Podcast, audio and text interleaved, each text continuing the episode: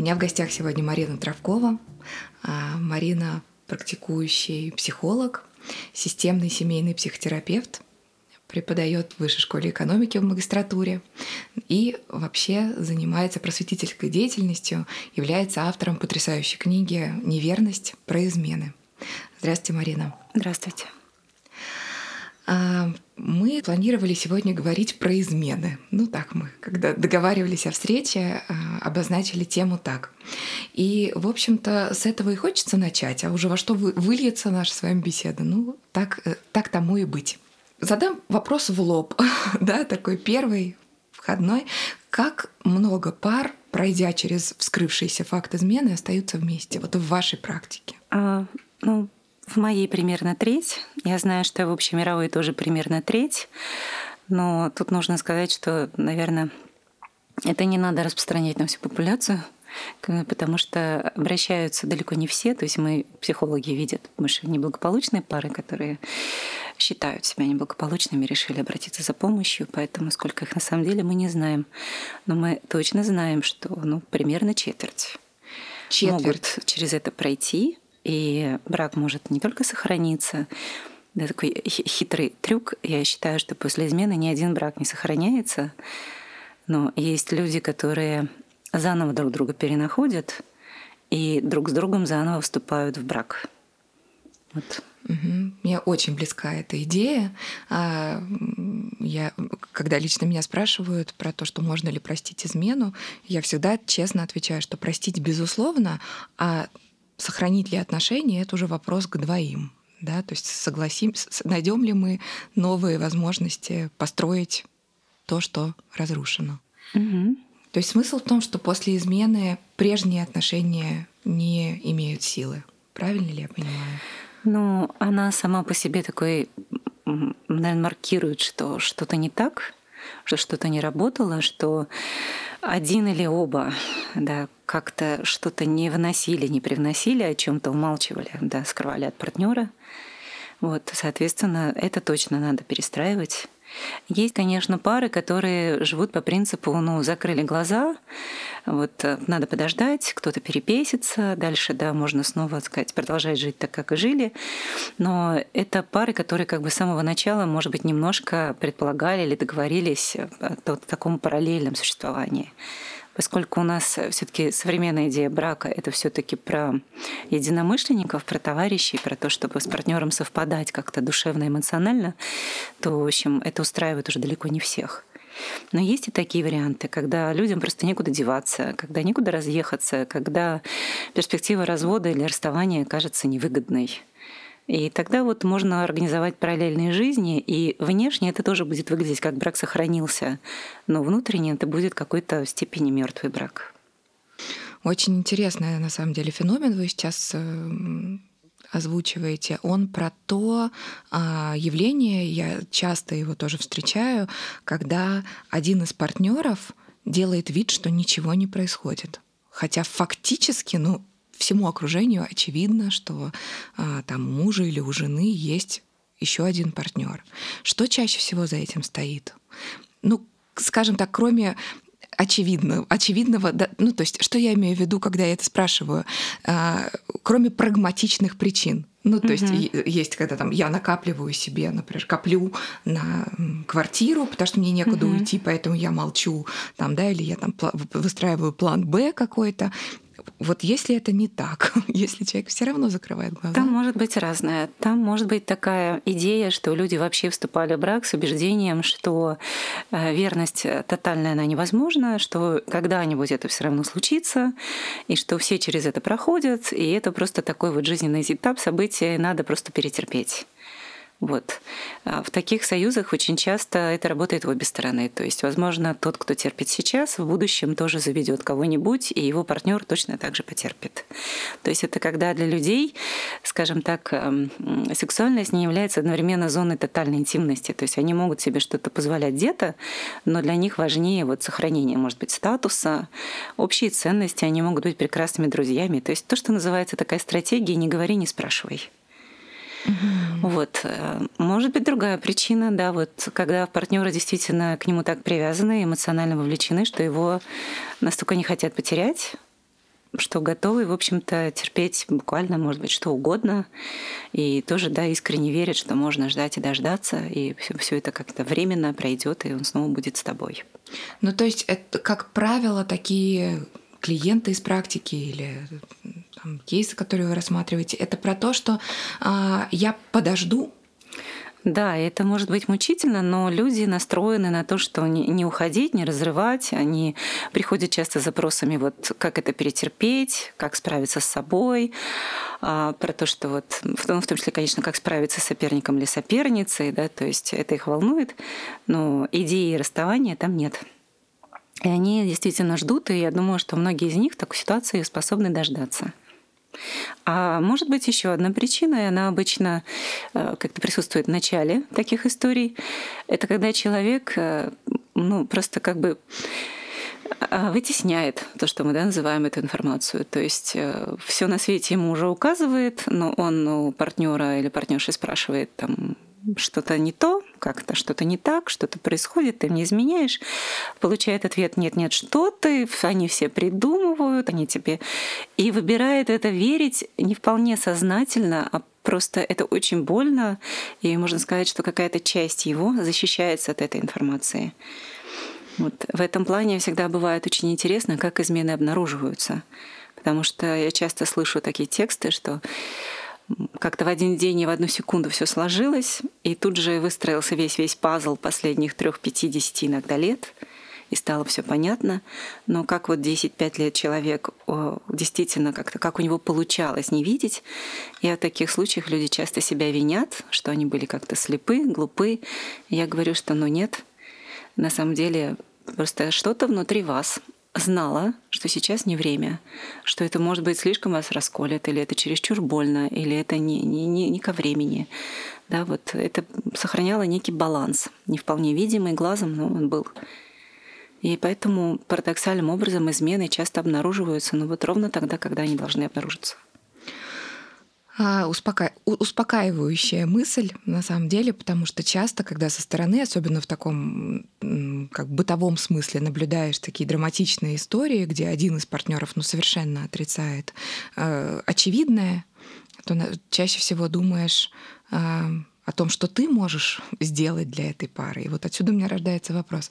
Если ты знаешь, что муж подруги изменяет, ну буквально ты на сто процентов об этом знаешь, видела, да?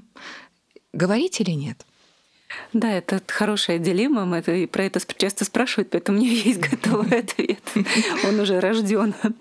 А, я думаю, что в такой ситуации нужно подходить к мужу подруги и говорить ему, дорогой, я все про тебя знаю, и я это все не поддерживаю, и мне больно обидно за подругу, и я считаю, что это ты должен прекратить. И дальше, да, вы выбираете. Есть варианты, и они, можно сказать, такие более прозападные, в которых, да, люди в целом гораздо жестче, на самом деле, относятся к измене, несмотря на всякие сказки о загнивающем Западе, но там гораздо консервативнее в этом плане часто. И можно сказать, что если ты не скажешь сам, то через какое-то время об этом скажу я, вот.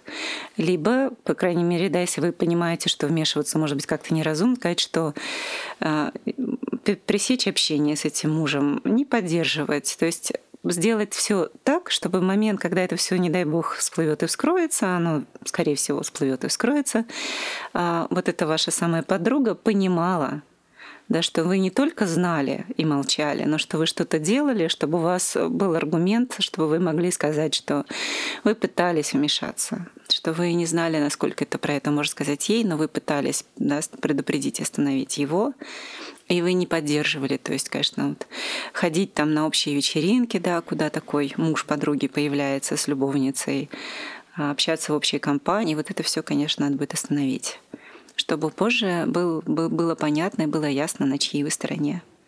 Угу, если вы правда подруга. Любой сигнал э, для себя лично, что я старалась да. что-то сделать. Я не сказала тебе лично, но я старалась. Да.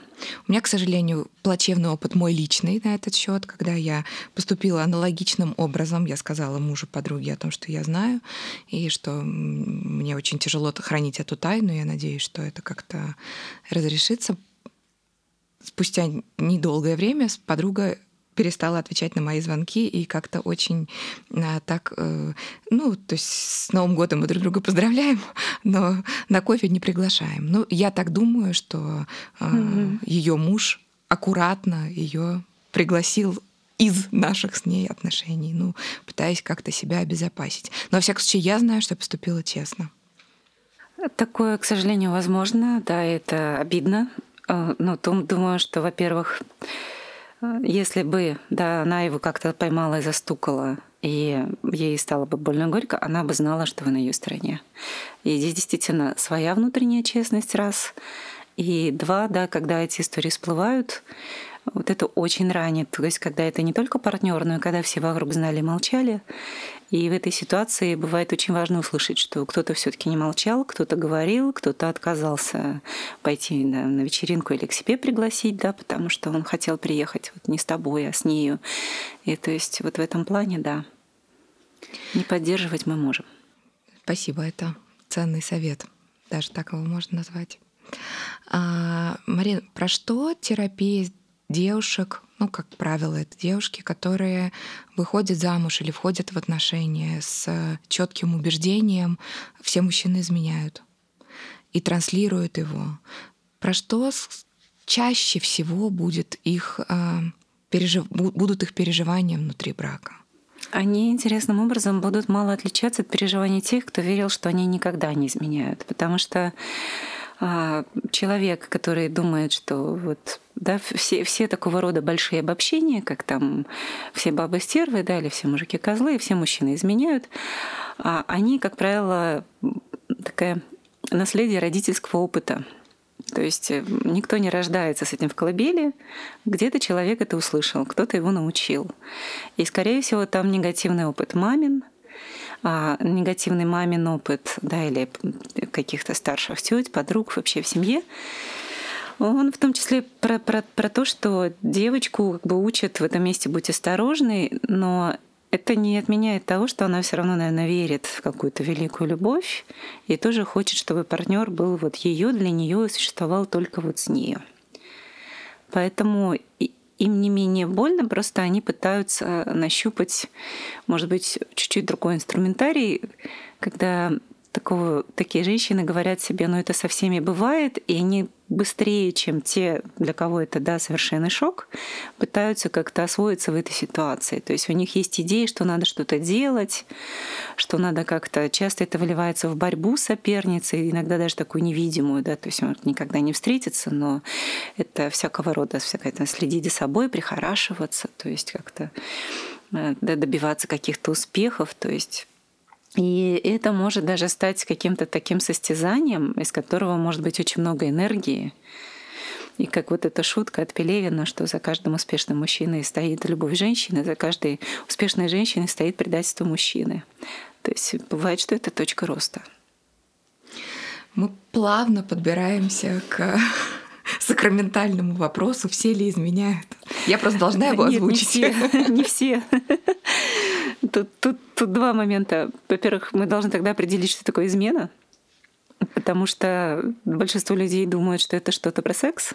Но у нас теперь, да, век высоких технологий, у нас есть виртуальные измены. У нас есть люди, которые залипают в порнографию, и их партнеры ощущают себя ровно так же, то есть что мне изменяют просто с, с порнографией.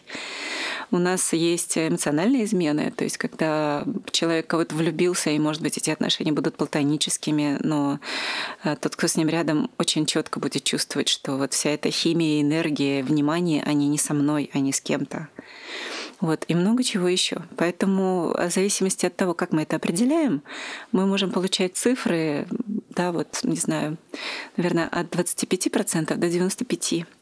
Потому что если я спрошу вас там, изменяли ли вы в мыслях своих, да, сказать к любому человеку подойти на улицу и спросить, задумывался ли он хоть когда-нибудь, а если бы я там была замужем не за тем, а за этим, а, фантазировали ли вы когда-либо о других людях, а, нравились ли вам, да, или возбуждали ли вас сексуальные актеры в кино, или, скажем, какие-то образы, опять же, из той же порнографии. Вот, если мы посмотрим на мир фантазии, то мы, наверное, там к 95-99% то и подберемся. Очень-очень важное уточнение, и в книге вашей очень это классно, все тезисно расписано, за что большое спасибо.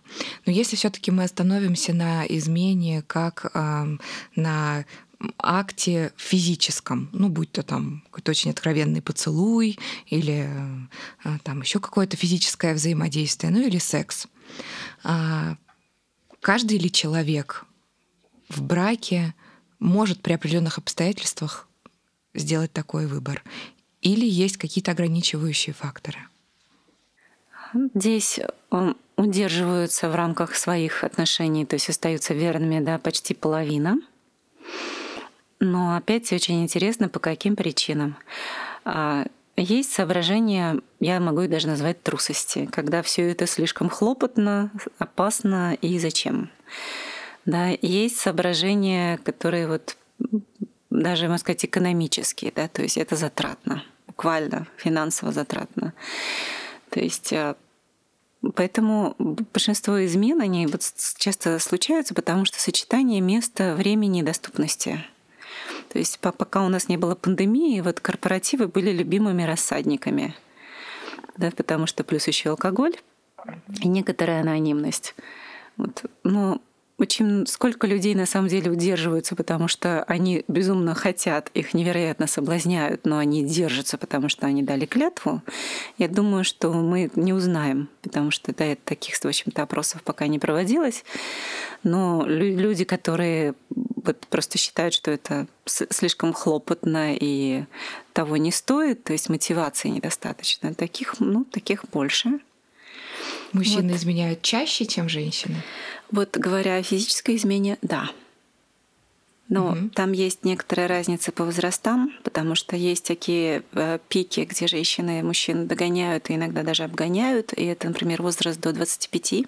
Женщины изменяют чаще до 25? Изменяют чаще, да до 25. То есть это такое время поле эксперимента, когда очень часто то есть, сочетание двух-трех партнеров, может, даже не вполне это можно называть изменой, потому что там такие диффузные состояния. То есть вот то ли ты с одним, то ли ты с другим, но у тебя вот один, но то ты с другим поцеловалась. То есть это вот какие-то, можно сказать, эксперименты молодости.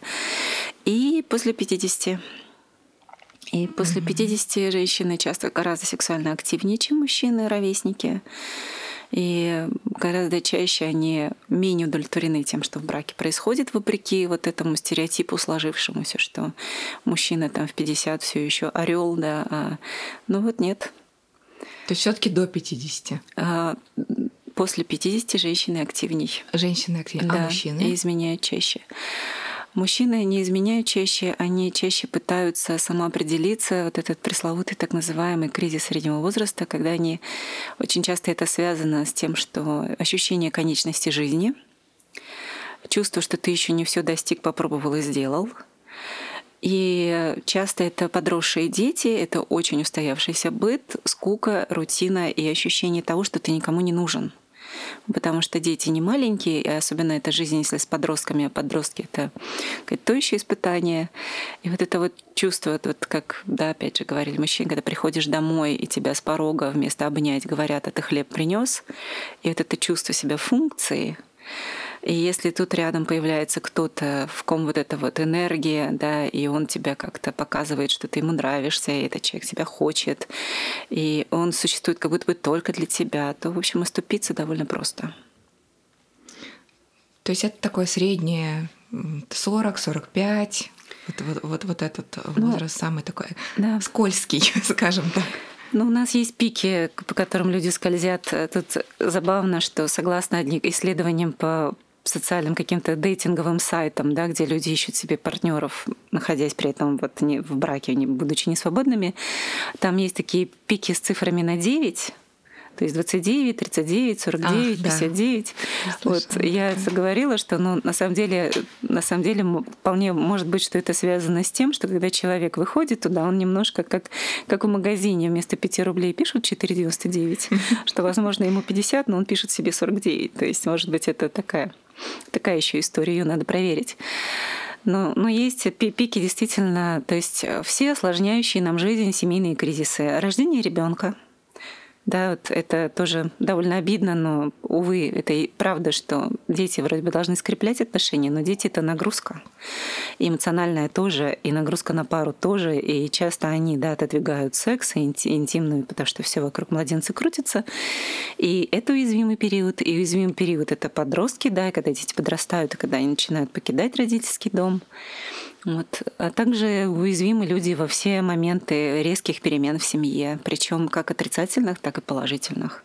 То есть если кого-то очень резко повысили на работе, и у семьи внезапно повысился статус, то есть раньше могли себе позволить, скажем, да, только там слетать в Магадан, а теперь вдруг на Мальдивы, да, то вот с этим свалившимся счастьем это тоже кризис, там тоже нужна перестройка, и часто это вот пара здесь рассинхронизируется и появляется возможность для кого-то третьего. Для меня на самом деле было, был поразителен факт, который я тоже прочитала впервые в вашей книге, о том, что э, смерть близкого человека может спровоцировать измену. Горе, болезнь и смерть — они триггеры для того, чтобы мы захотели снова себя чувствовать живыми, да, и поэтому очень часто, когда в семье какие-то печальные события, это безумно ранит, но мы вот про это, да, хорошо бы знать, что, например, рождение ребенка с особенностями, да, вот есть такой способ переживаний, да, и у мужчин, и у женщин, как вдруг завести себе интрижку. И, конечно, для второго, да, то есть для женщины это может быть не просто предательством тройным, что когда хочешь опираться в тяжелый момент на человека, узнаешь, что у него еще что-то есть. Но вот надо понимать, что да, это очень... То есть любое указание на смерть и несчастье, оно порождает такое сопротивление, хочется из этого выбраться. И это и про убежать в иллюзорный мир, где нет этих проблем, где есть кто-то, кто тебя любит. И... Потому что это же часто такая да, история на несколько часов или там сколько-то дней в неделю, то есть ты куда-то сбежал, убежал, и, и там, да, там нет разговоров о том, чтобы купи порошок, да, или там подгузники, там тебя ждут в кружевном белье, и на этом все. То есть это, это же суррогат, это не настоящая жизнь. Но часто от горя бегут, да, в такие истории.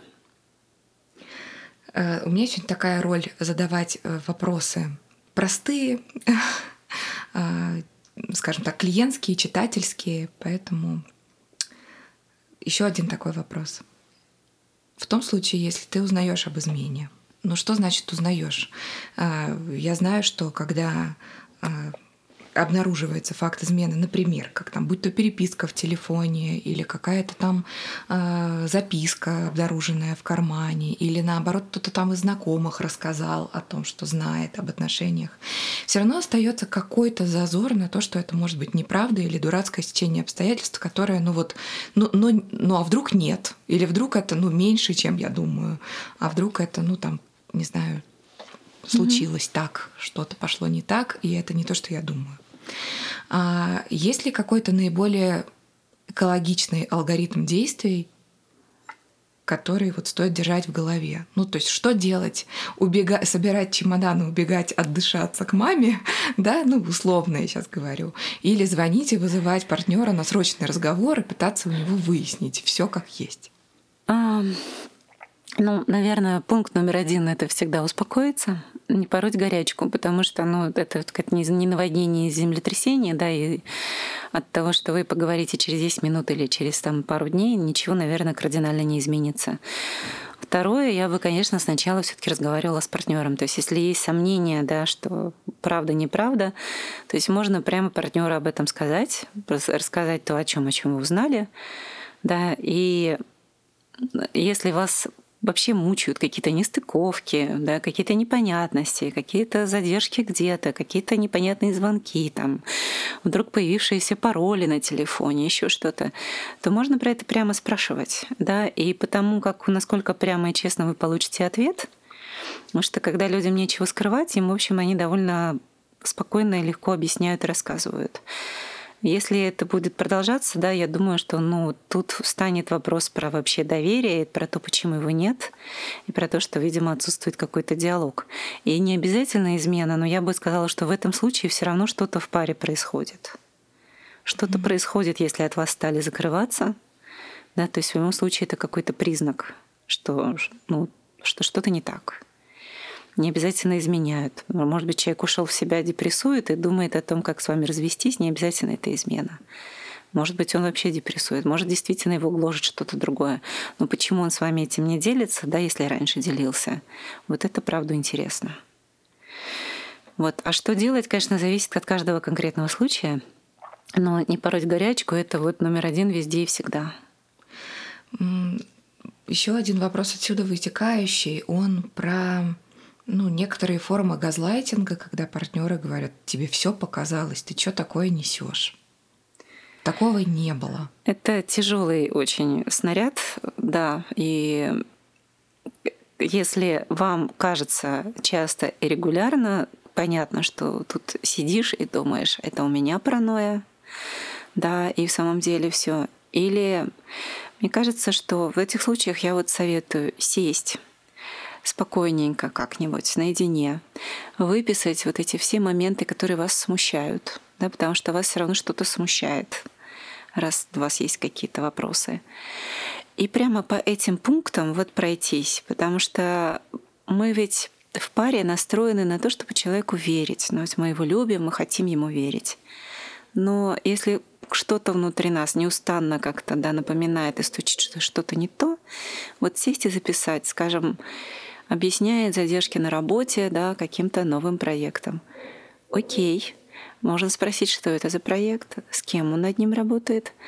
Да, просто попросить показать какие-то проектные бумаги, то есть и снова по реакции будет ясно. Если реакция будет агрессивной, и ты лезешь не туда, и ты меня проверяешь, то есть у меня в этом месте всегда такой вопрос. Да? Любой любящий человек, желающий сохранить мир в семье, объяснит партнеру, что происходит, тот, кто запирается и начинает играть э, вот в эту игру, что не бегай за мной, ты не узнаешь, ты не достанешь, изменяет он вам или нет, уже само по себе вот это поведение, оно о том, что что-то нехорошо. Так не должно быть. Что-то между нами такое происходит, да. что требует внимания. Да. Что, кстати, очень важно, потому что кажется, что только факт измены может быть таким, э, ну как бы, да, вот мечом, который разрубает связь. На самом деле нет. На самом деле очень много всего ну, еще. На самом деле ее часто считают э, вот тем, что действительно все все обрушило, но какие-то изменения чаще всего происходят немного до. И измены, которые прям вот вдруг наступили и все разрушили, чаще, чаще всего они глупые, разовые. То есть вот я люблю этот фильм вспоминать «Любовь и голуби» угу. наш. Вот, да, это, кстати, кстати, это наш старый классический такой советский фильм как раз про то, как пара сохранилась после измены и даже стала лучше.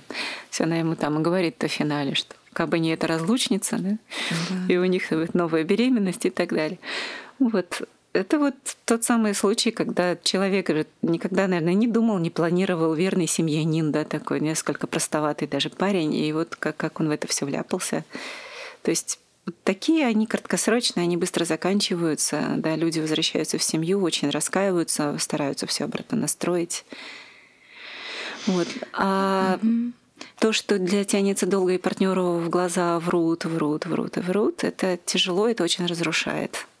Я бы тут, помимо изменять, не изменяет, просто ставила бы вопрос, почему я не доверяю, да, выписывала бы все смущающие моменты и спокойно бы прям сидела и думала, вот если бы даже я была не я, а кто-то очень мне близкий, да, моя подруга, например, и она бы мне говорила, что вот мой муж, вот он, да, вот делает раз, два, три, четыре, пять, что бы я ей сказала? Вот. И если объяснение адекватного не находится, ну, то, скорее всего, увы, вы правы. Вам, наверное, как-то... Ну, что лгут точно. Насколько в самом деле изменяют, я не знаю. Уже по какому поводу лгут? Это да. уже... Да, не потому что повод может быть действительно неизменен, но повод может быть, к сожалению, не менее нехороший. Например, взял какой-то кредит на всю семью, да, скрывает, обанкротился, вы там на, на грани каких-то больших долгов, да, и э, есть мужья, игроки, да, проиграл большую сумму, кому-то должен, кто-то угрожает. То есть ваша безопасность может быть все равно под угрозой. Если вот этого диалога нет, то это очень-очень сложно. Спасибо, важная э, пометка. Хочу спросить про друзей мужчин у жены и друзей подруг у мужа. А, Это реальная конструкция или за ней всегда что-то стоит? Нет, конечно, она реальная. Я знаю, что это вот э, от Мапасана, кажется, пошла пошедшая традиция, что друг женщины — это исключительно бывший любовник, то есть что никакой да, другой дружбы там быть не может. А, может, конечно. Вообще, вот это здесь такая двоякая история. С одной стороны, ну, мы живые люди. Когда мы с кем-то близко дружим и интенсивно общаемся — конечно, может возникнуть какое-то влечение. Но если человек взрослый, он, в принципе, понимает вообще природу этого влечения, того, что оно может возникнуть в разных ситуациях, он способен себя остановить, вот, и он способен ничего не нарушить, плюс не обязательно оно присутствует. То есть я знаю очень много людей, у меня есть друзья мужчины, на сегодня прекрасно можно дружить с мужчинами и женщинами, и друзья партнера другого пола, да, или вот опять говоря о гетероориентации, в общем, они не, не проблема до тех пор, пока они вас видят и воспринимают как пару. Вот это важно. Mm, какое то есть важное это здесь очень уточнение. важно. Да, mm-hmm. то есть, э, скажем, ну, если мои друзья, мой приятель, мужчина, да, зовет меня куда-нибудь кофе выпить или что-то, я знаю, что об этом знает его жена, и она с этим окей, это одна история. А, а когда это давай я жене скажу, что там, не знаю, я поехал на рыбалку, а мы с тобой куда-нибудь там скатаемся, да? это совершенно другая история. Даже если у нас просто дружба, но его жена против, она ревнует, ей не нравится, это уже, да, то есть здесь, правда, если я друг, и я этому парню желаю счастья, в его в том числе семейной жизни, я буду искать способы подружиться и встречаться, может быть, с ними только вместе. И вообще, да, то есть здесь должно быть тоже установлено какое-то доверие. Мне кажется, что это такая, да, и есть разоблачающая конструкция, да. То есть, если ты да. правда друг, то в первую очередь ты заботишься о том, чтобы твой партнер был в хороших, надежных отношениях. И да. если ты будешь помехой, то лучше самоустраниться или предлагать совместные встречи там, да, или да. какой-то придумать. То есть, если формат. я знаю, что, скажем, даже жену моего друга да, что-то нервирует, то зачем мне встречаться с ним наедине, принося туда еще больше хаоса, даже если да, между нами ничего нет, но просто зачем? Mm-hmm. И здесь, да, нужно стать другом этой паре. То есть нужно принять э, выбор, вот, да, потому что бывает же, что вы дружили, дружили, дружили, потом человек женился или вышел замуж. И нужно принять этого нового человека тоже, вот как часть. Да, и даже даже в ситуациях, когда вот мы свойственно знаем, что, скажем, подруга может тебе жаловаться на своего партнера, да, и все эти жалобы, конечно, можно слушать, но оставаться все равно другом паре. То есть угу. Когда подруга ругает своего партнера, уместно ли ругать его с ней? Или какую-то другую, какую, какую правильную Ум, позицию? Уме, уместно обсуждать всегда поведение, но не человека. Да, и ну, я думаю, со всеми нами это происходит. И вот тут важно, важно немножко помнить, что когда один человек, любящий, сердится на того, кого он любит, и говорит об этом вам, вот тут вот почему сложно и не приветствуется жаловаться родителям, потому что если они там тотально встают на твою сторону и дальше да, начинают не любить вот этого зятя. Или наоборот. Или наоборот. Часто да. бывает. Это бывает и наоборот, он хороший, а это ты все не так сделала. Вот. То есть э, тут надо не забывать, что вот все, что происходит внутри пары, это какая-то своя динамика. И вы как друг, конечно, вполне должны, можете это выслушать, но не забывать, что это какая-то их динамика, что вы слышите только половину правды. Да, что вы слышите не, не потому, что это да, вам лгут, но это восприятие одного человека, а их там двое. Вот. И что, скорее всего, ваша задача — это то, что называется эмоциональный контейнер — то есть вас выговорились, вы это похоронили, и человек пошел свою пару. То есть он, друзья и подруги часто нужны и прекрасны ровно для того, чтобы сказать про своего, а мой это козел эдакий, то все пятое, десятое, двадцатое, тридцать пятое. Подруга говорит, да, действительно, как он мог, господи, какой ужас. То есть ты пришла домой, выговорилась подруге, домой пришла и говоришь, так, ладно, слушай, ну давай по-другому договариваться. То есть это все прилетело не в партнера, это все осталось где-то в эмоциональном контейнере у подруги. Вот, собственно, это то, что мы делаем, и то, чем, то есть э, никакие прекрасные самые дружные семьи, сообщества, организации, они не живут все равно без сплетен, но здесь вот важно, чтобы у них не было разрушающего потенциала. И поэтому, mm-hmm. да, если вы такой контейнер, да, вы, вы друг друга пожаловались, подруга выдохнула и пошла, и, и в итоге вы все равно говорите, ну, но он же все-таки с другой стороны тебя любит, но он же зато вот тут, и вон там, и вот то, и вот ты же его вот выбирала за то-то. Это какая-то, ну да, ну да, ну вроде все не так ужасно. Пойду домой поговорю. Ну, то есть вот есть такая разница. Хорошие подруги всегда, кстати. Да. Когда женщина не выдерживает измену мужчины и уходит из этих отношений, очень часто можно встретиться с осуждением. Ну, как будто бы ну, слишком маленький повод для того, чтобы рушить семью. Я скажу, конечно, да. И не только вообще, да, женщины, даже у нас уходящие от мужей, которые их бьют, от мужей, которые пьют, даже они встречаются у нас с осуждением. Вот специально для таких женщин хочу сказать такую вещь. Вы вообще имеете право встать и выйти из отношений даже без повода, но если вы так решили. То есть вот это решение быть вместе или не быть вместе, оно состоит из решений двух людей. И если один из вас уже просто не хочет, то вы имеете право я всегда за то, чтобы как-то мирно и интеллигентно, конечно, расстаться, желательно оставаясь друзьями, особенно если есть дети, да, и общие друзья, и много нажитого. Но не надо никакого специального повода, чтобы покинуть отношения, кроме того, что вы чувствуете, что вы хотите их покинуть. А если происходит что-то для вас опасное или неприемлемое, не совпадающие с вашими ценностями. А если вы не можете пережить измену, то, наверное, ваша ценность — верность то у вас есть все причины и основания. И кто бы что ни говорил, ну, пусть говорят, это их жизнь, у вас своя.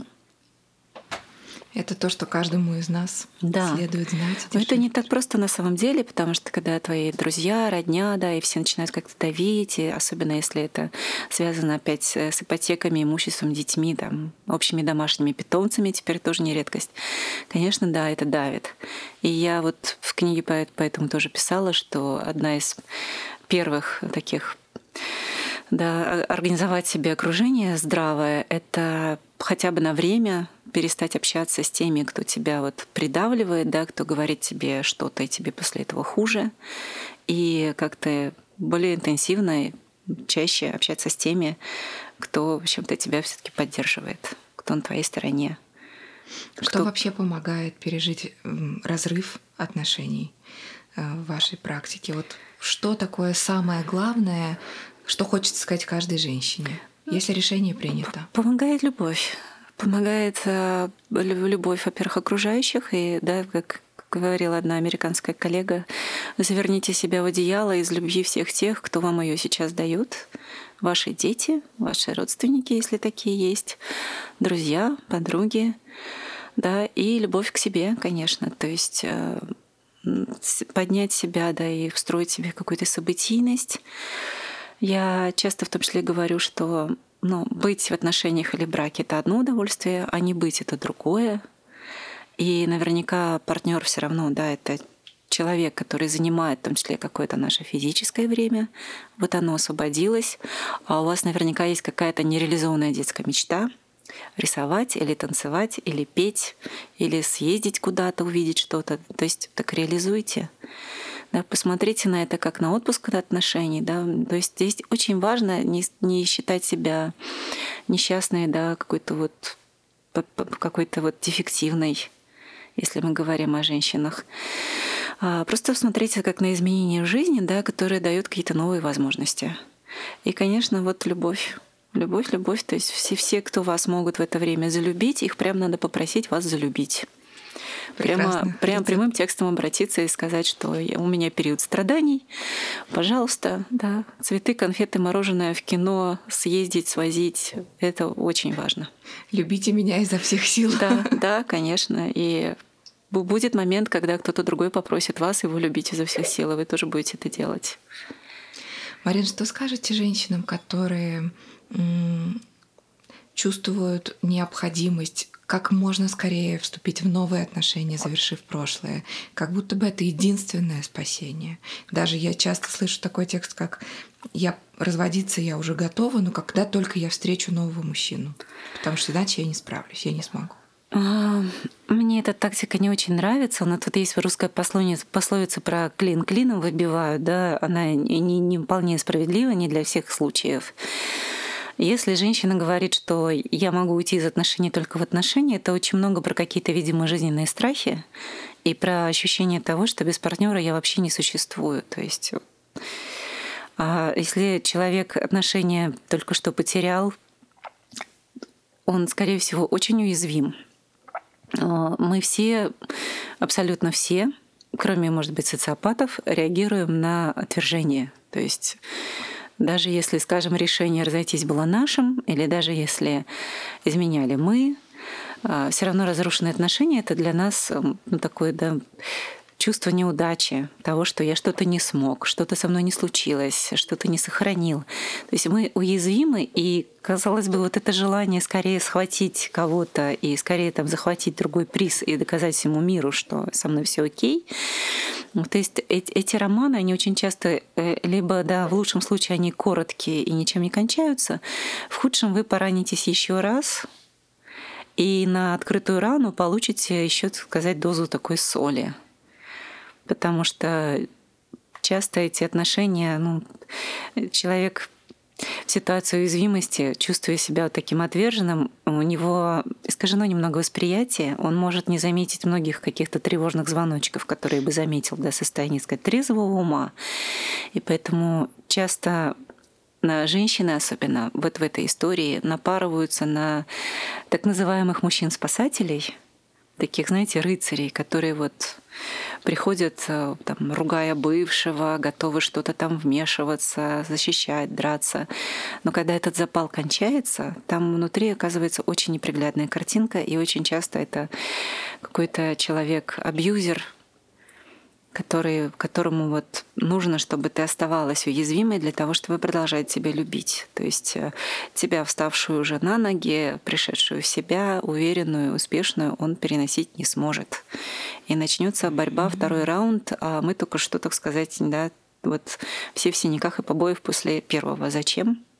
То есть я бы себя поберегла. А, здорово, что вы про это говорите, потому что правда так. Кажется, что придет кто-то, кто тебя защитит, а на самом деле защитит, но цена будет велика за, за такую защиту. Да. И вот вы сказали про путь соли, который, который как бы ну, на травму еще как бы на открытую рану ложится. А, правильно ли я понимаю, что самая, так сказать, так, как авторски, да, самая соленая соль для уязвимой женщины в этом положении это начать еще больше сожалеть о первом браке, ну, о, о разрушенном браке, что как будто бы вот я думала, этот будет теперь угу. классный, а он не классный, и значит, зря я вообще из тех отношений надо было бороться больше и оставаться да, дольше. и такое. Ну, и еще то, что тебя вроде как отвергли один раз, тебе изменили, и вот тебя отвергают еще раз. И mm-hmm. это такая прямая дорожка к разрушению самооценки, к тому, чтобы сидеть и думать, ну вот со мной, видимо, явно что-то не так. Раз и один мужчина, и другой мужчина, там, и третий. Да, поэтому а, а дело не в том, что с вами что-то не так. Да, дело просто в том, что вот в этом уязвимом состоянии вы привлекательные для мужчин, которые вот любят вот так краткосрочно спасать. Да, и вообще вы привлекательны для тех, кто пользуется вот этой женской уязвимостью. И это вообще, в принципе, люди, не годящиеся в жизненные партнеры. Поэтому здесь нужно быть аккуратно и осторожно, иметь какую-то довольно толстую кожу, если вы да, выбираете после распада отношений как-то вообще встречаться, ну и, может быть, да, просто ради каких-то вот просто новых переживаний, ощущений. Но я бы не ждала, да, прямо такого, того, что сейчас вот снова эмоционально во что-то войду, такое большое и крепкое. Вот, что не отменяет, конечно, истории, да, их есть, они не немало, когда действительно сидела вся такая несчастная, разбитая, и тут вот появился кто-то, и вот мы уже вместе 20 лет. Бывает. Но будьте осторожны все равно. А как вы думаете, какой срок оптимальный, который стоит себе давать после разрушенных отношений, разорванных отношений, на вот те самые каникулы? Ну, у нас есть э, такой в психологии горевания вот этот общий срок про то, что процесс э, отпускания отношений полностью он проходит примерно за год. Это не означает, что надо год жить в целебате. Это означает, что нужно обычно в самые острые первые 2-3 месяца. Вот. И это про то, что просто не торопиться, слушать себя, да, вот не, не забывать какую-то, сохранять критику происходящему.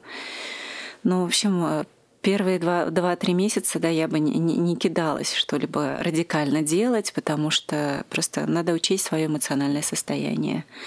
Причем в том числе не кидалась бы там радикально, не знаю, все рвать, сжечь, там, перерезать все контакты, да, то есть всегда можно вот так вот отступить и устроить такой буферный период, сказать, вот там два месяца не общаемся, дальше, да, я буду решать и думать, что и как. Угу. Вот. Но, в общем, год это полный цикл. Через 2-3 месяца человек обычно оживает, потом его волнами будет накрывать, да, в какие-то особенно памятные даты, моменты, где-то что-то иногда всплывает, какие-то фото, общие какие-то друзья, тусовки, на которые вдруг тебя теперь уже не позвали, потому что он туда пошел с новой девушкой. Вот эти все вещи будут еще побаливать, побаливать, побаливать, но будет все легче, легче, легче, и в общем потихоньку вся эта перестройка идет. Звучит воодушевляюще, я думаю, для многих женщин. А, как финальный такой блок, да, хотела бы чуть-чуть поговорить с вами про ту третью сторону которая является любовником или любовницей для пары. А что чаще всего стоит за этим фасадом, когда я, я вот такая красивая и не приношу никаких проблем, или я такой рыцарь, со мной ты можешь быть в безопасности, и я тебя от мужа, у мужа отвоюю. Ну, тут интересная вот э, это очень интересная роль. Тут есть некоторая разница в мужском и женском.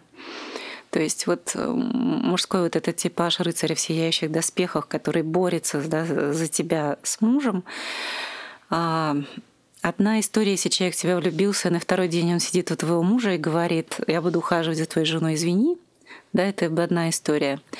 Другая, когда он там 3-5 лет все борется и борется, и борьба это заключается в том, что он тебя уговаривает от мужа уйти. То есть это должно быть твое решение. Причем мне очень нравится, часто он уговаривает тебя уйти не к нему на все готовое какое-то, да, а вообще уйти, а потом посмотрим. Mm-hmm. То есть тут надо не перепутать. Иногда бывает такая борьба ради борьбы.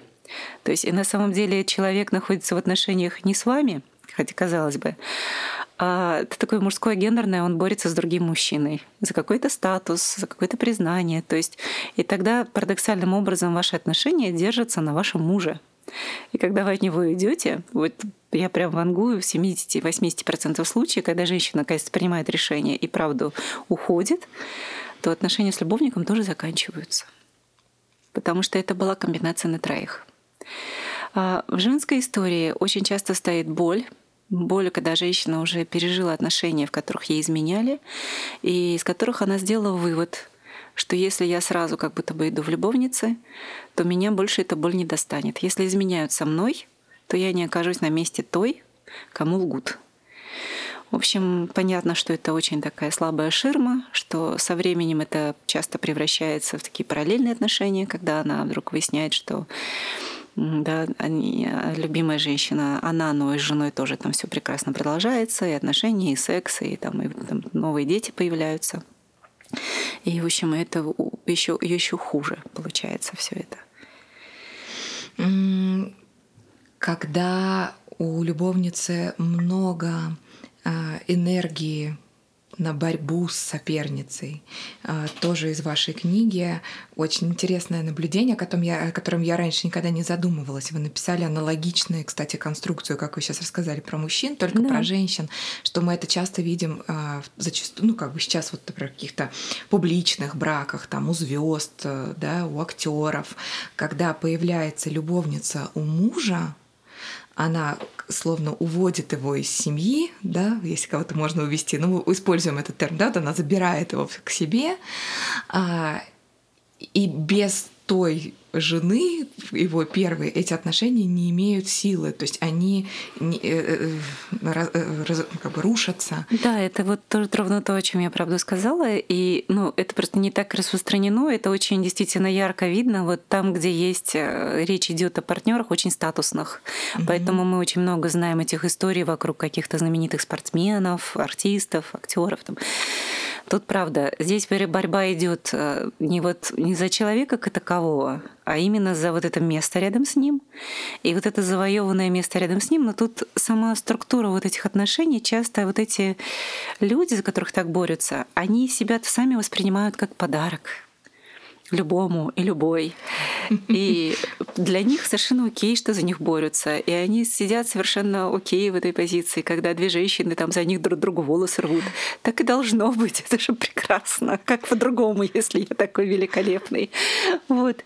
Но дальше, если одна из них отпала, да, то появится третья, четвертая, пятая. То есть и, и это можно такое место отвоевать и рядом с таким вот, скажем, да, статусным мужчиной, например, вот как тут твердиться, но обычно обычно это до поры до времени, и сколько, когда и, в общем, через какое-то время можно себя обнаружить комбинации, когда теперь ты на месте этой жены, у него появилось, кто появился кто-то, кто теперь значит, пытается с этого пьедестала спихнуть тебя. Да, и в обе стороны, получается, работает, потому что такие там статусные женщины, как, например, Моника Белучи, ее муж там, или еще кто-то, то есть женщина, которая начинает обращать на себя внимание ее мужа, она словно хочет на самом деле приблизиться к ней, так может быть. Э, э, э, это, конечно, это же всегда интереснее. То есть, наверное, гораздо интереснее вести мужа Моники Белучи, чем, я не знаю, какой-нибудь там, не знаю, там, угу. как, как, какой-нибудь твоей, да, соседки Светы, я не знаю. Угу. То есть, наверное, да. То есть это же повышает еще и твои какие-то. То есть да, здесь вот про ну, вообще здесь вот эта история вокруг статуса и власти здесь вообще довольно занятно. Два разных мира же бьются друг с другом, потому что мы все как будто бы живем в парадигме, мы хотим равных отношений, мы хотим, чтобы мы любили, нас любили. То есть мы как-то воспринимаем партнера сейчас, ну, говоря, вот, да, как-то опять в западной части России, которая вступает в браки и в отношения по любви. Mm-hmm. Мы ждем этого равенства. А там, где статус равенства на самом деле нет. И то есть, если ваш статус не равен статусу партнера, нужно ждать, что будут искажения в том, что как вам будут относиться. Это, это просто закономерно, неизбежно.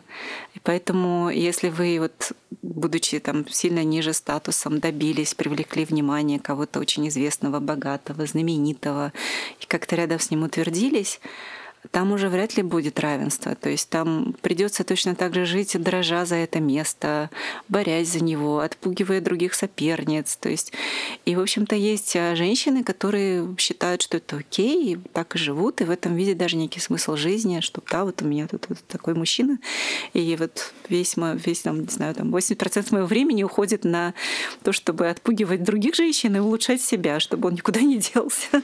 То есть вот есть. И, и это просто вот, скажем, такой, такой мир. А как, как же история так... Золушки? история Золушки. Э, вот, это очень интересно. Если честно, честно, все эти, эти истории Золушка, там Тристана и Изольда, Ромео и Джульетта, они все в конце XIX века были переосмыслены, а до этого вообще-то они все были историями не про любовь, Потому что мы, давайте не забывать, они все были, да, появились они все тогда, когда женщину о любви никто не спрашивал. И Золушку тоже о любви никто не спрашивает. То есть тут по умолчанию статусный человек, все тебе свезло, да, социальный лифт. Это Тристана и Зольда Ромео и Джульетта — это трагедии, это поучающие для своего времени истории о том, как опасно влюбляться — Значит ли это, что надежный брак это тот брак, где статус схож или одинаковый у двух партнеров? Да, совпадение в образовании, ценностях и взглядах на мир это очень, очень скрепляет, действительно противном Поэтому случае исто- один... история Золушки, которую да, очень любит кинематограф, но в, в самом деле, если Золушка как-то быстро не дорастет и не преобразится до принцессы, да, причем я говорю не только о формальных признаках статуса, как вот у нас был брак принцессы Дианы да, с, с, принц, с Чарльзом, мы знаем, что он очень несчастливо кончился, но здесь все таки да, то есть люди, я думаю, что она достаточно была ему равна. Очень быстро они ее статус да. сами определили, это правда. Да, вот. А как, когда речь да, о том, что, не знаю, кто-то очень образованный и умный, и вдруг не знаю, полюбил, встретил, пожалел и женился, перевез. Да, то есть это, скорее всего, никуда дорожка. То есть, если мы говорим о партнерстве надолго, то партнерство надолго включает в себя не только физическую привлекательность, но и чтобы было о чем поговорить, и против чего вместе дружить, и за что вместе бороться. Вот. Марина, спасибо, что вы говорите такие неудобные вещи. Ну, а что делать? С одной женской привлекательностью, ну, э, тут еще опять, да, сказать, вот сколько у нас видов брака, столько у нас и видов измены. Потому что, говоря вот об этих браках, где у партнеров очень разный статус, но очень часто, например, ну, это чаще опять история про женщин, потому что физическая привлекательность меняется именно женщинам. И вот эта трофейная жена, да, как вот, например, считается, что, например, Мелани Трамп при Трампе, трофейная жена, которая всему миру как аксессуар показывает, что вот я добился и достоин бы такой женщины, да, она из какой-то первой лиги. Вот трофейная жена, она, в общем, человек, который внутри, наверное, этого своего мира должен постоянно жить в тревоге, потерять эту вот визуальную привлекательность, да, это тренировки, это пластические операции, это много-много тревоги. И, в общем, честно сказать, счастья я там видела ну, мало. Опять не будем забывать, что счастливые люди до психологов не доходят, но из тех, которые доходят, там очень много тревоги. Спасибо большое. Это был очень интересный разговор.